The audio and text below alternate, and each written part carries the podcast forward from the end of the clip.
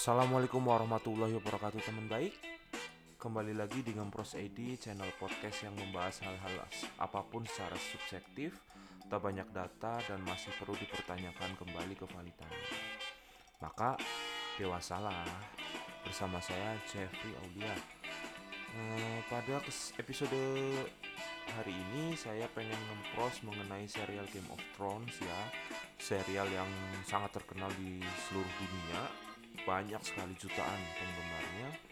Yang kebetulan dua minggu lalu eh satu minggu lalu itu baru saja selesai mentamatkan serial tersebut. Ya sudah selesai serial tersebut. Nah yang akan saya bahas kali ini adalah episode 6 dari season terakhir yaitu di season 8 eh, serial TV Game of Thrones. Yaitu di mana akhirnya terjawab sudah siapa yang menjadi pemimpin Seven Kingdoms yang akhirnya menjadi Six Kingdoms karena North the North itu tidak ingin bergabung dengan Seven Kingdoms. nah, di episode 6 itu memang banyak sekali yang mengkritik karena kurang memuaskan atau sangat mengecewakan sangat mengecewakan bahkan ya. Dan juga terlalu terburu-buru kesannya. Jadi memang banyak sekali yang mengkritik mengenai ending dari Game of Thrones terutama di episode 6 ini. Tapi walaupun demikian saya sering eh saya saya masih merasa ada beberapa momen-momen menarik yang bisa kita tonton di episode tersebut.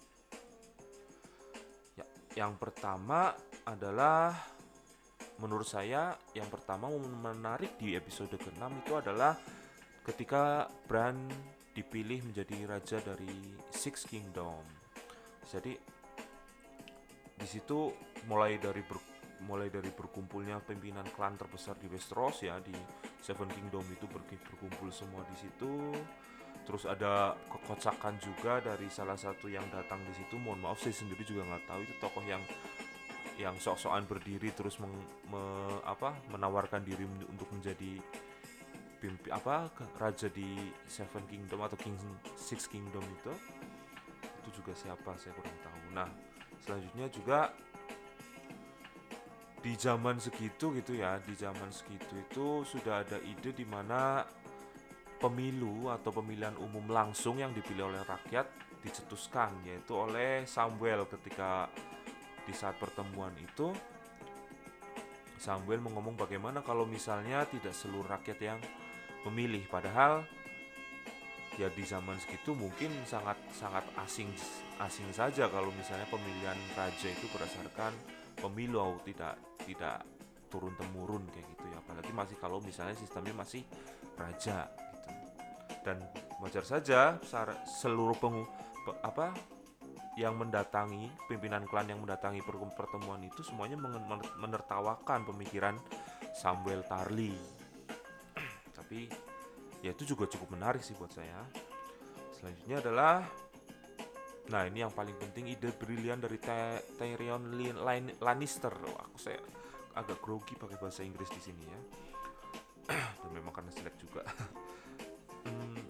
jadi di mana memilih Bran untuk sebagai raja dari Six Kingdom di Westeros yaitu kenapa Bran yang dipilih ya di situ dijelaskan juga bahwa Bran adalah Three Eight Raven atau dia bisa melihat masa lalu, dia juga bisa memikirkan bagaimana masa depan atau bagaimana lah ya.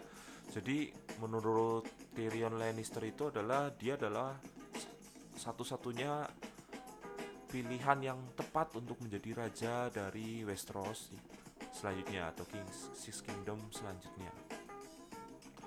Itu juga cukup cukup apa ya, cukup menarik menurut saya karena tidak terduga juga bayangan saya dari awal ya paling kalau tidak Daenerys yang menang ya Jon Snow yang jadi gitu ya, yang jadi raja atau ratu dari Six Kingdom atau Seven Kingdom.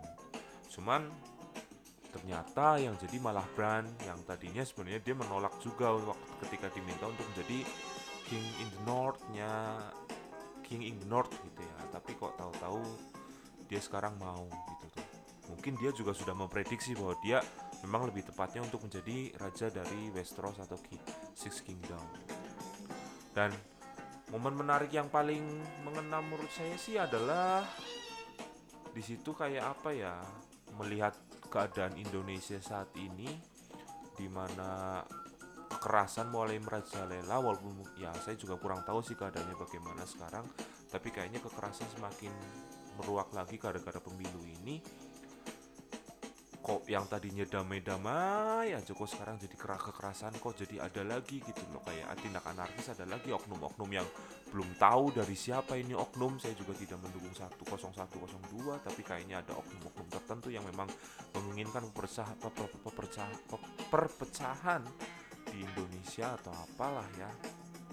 Kok yang jadi seperti ini lagi? Nah hubungannya sama Game of Thrones adalah kenapa? Nah di Game of Thrones ini saya kok ngerasa ironis ya di Game of Thrones malah yang dari dulu dari dulu itu perebutan kekuasaannya tuh dengan cara-cara licik, cara-cara perang, cara-cara kekerasan, ya satu dua satu dua kali dengan cara pernikahan, tapi akhirnya seluruh pimpinan klan terbesar di Westeros itu semua akhirnya duduk bersama dan memilih untuk jalur damai untuk pemilihan raja selanjutnya gitu. Itu yang menurut saya itu jadi ironis dengan keadaan dari Indonesia saat ini gitu. Itu yang bener-bener kok ngena banget gitu di di di apa?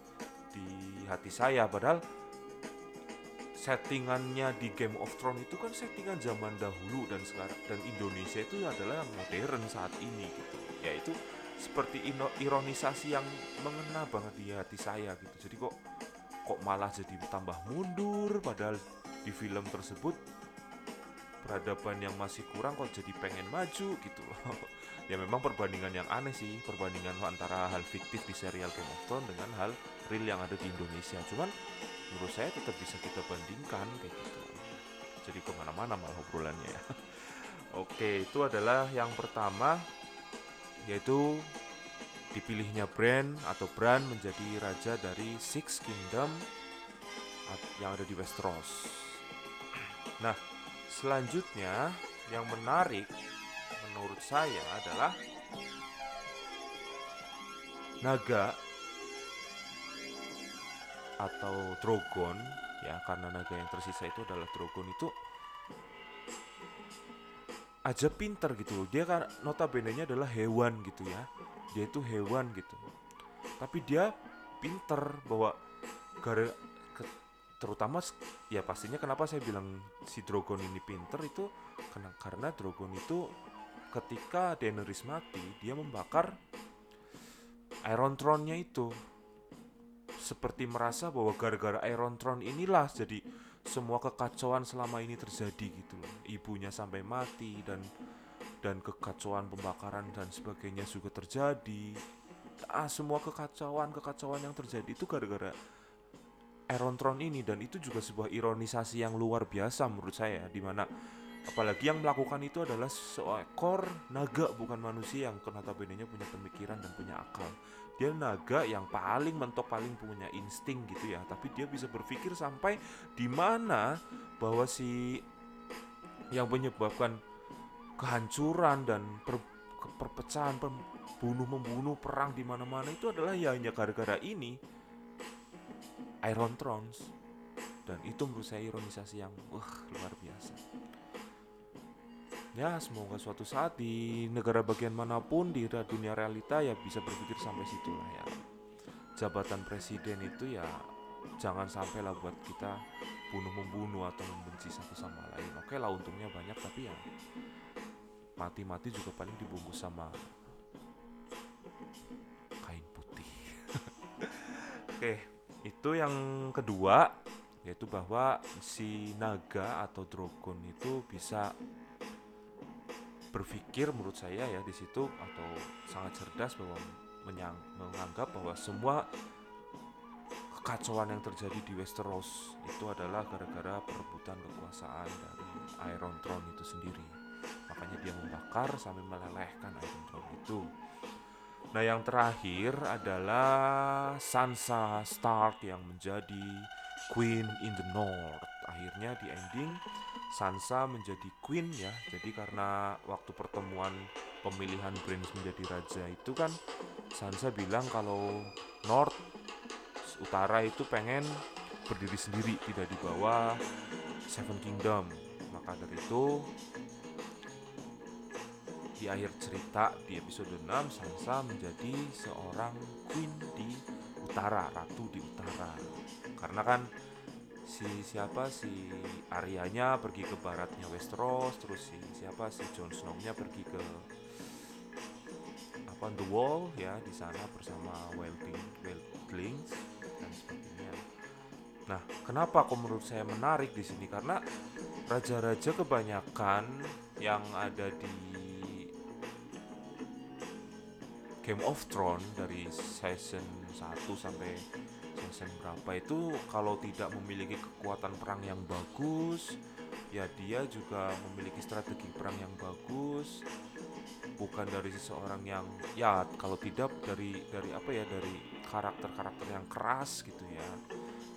Kalau ada ya kalau salah boleh dikoreksi ya untuk masalah ini. Tapi yang saya lihat sih seperti itu. Tapi Sansa Sansa itu dari dari cewek kemayu yang cuman pengen jadi putri raja istri dari seorang raja saja gitu. Tapi ternyata hidupnya itu dipaksa dipaksa dipaksa dipaksa menerima tekanan pahit tekanan pahit tekanan pahit selama hidupnya dari kecil dari umur remaja sampai akhirnya dewasa sehingga tanpa disadari si Sansa itu akhirnya belajar dari kepahitan-kepahitan hidupnya dia gitu. Dan menurut saya itu adalah hal yang menarik karena ternyata sebuah pengalaman atau sebuah kemampuan dalam memimpin, sebuah kemampuan dalam melakukan sesuatu itu tidak selalu di di apa sih ya atau kesuksesan sebuah kesuksesan dalam suatu hal itu tidak selalu berasal dari yang namanya kemampuan-kemampuan yang memang dipelajari secara sengaja. Kadang kalanya menurut saya itu adalah kadang kalanya kemampuan-kemampuan itu malah atau keberhasilan-keberhasilan kesuksesan-kesuksesan itu terjadi karena justru kita terpaksa melakukan satu dua tiga empat lima enam seratusan poin-poin kecil yang menyakitkan di hidup kita gitu. Kejadian-kejadian kecil yang menyakitkan yang berat yang sedih di hidup kita gitu. Nah mungkin untuk pemagang, tiga tahun di Jepang bisa jadi adalah salah satu momen yang menyedihkan dan dan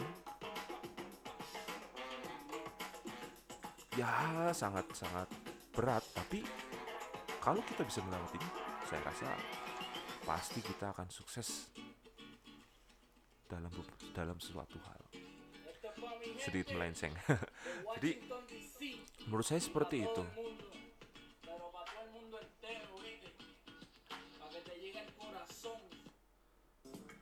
Menurut saya seperti itu. Jadi Sansa itu ratu yang beda. Oke okay lah kalau Cersei itu juga juga apa juga namanya tuh dia tidak punya kekuatan dia juga tidak bisa bertarung dan sebagainya. Tapi Cersei itu memang punya keinginan menguasai King Seven Kingdom dari dulu gitu kan. Dan dengan pernikahannya dengan apa dengan Robert Baratheon lah terus kemudian anaknya yang dengan kembarannya itu di dianggap jadi anak raja dan sebagainya dia si Cersei itu punya nafsu untuk menjadi ratu di Seven Kingdom. Tapi kalau Sansa Sansa itu tidak.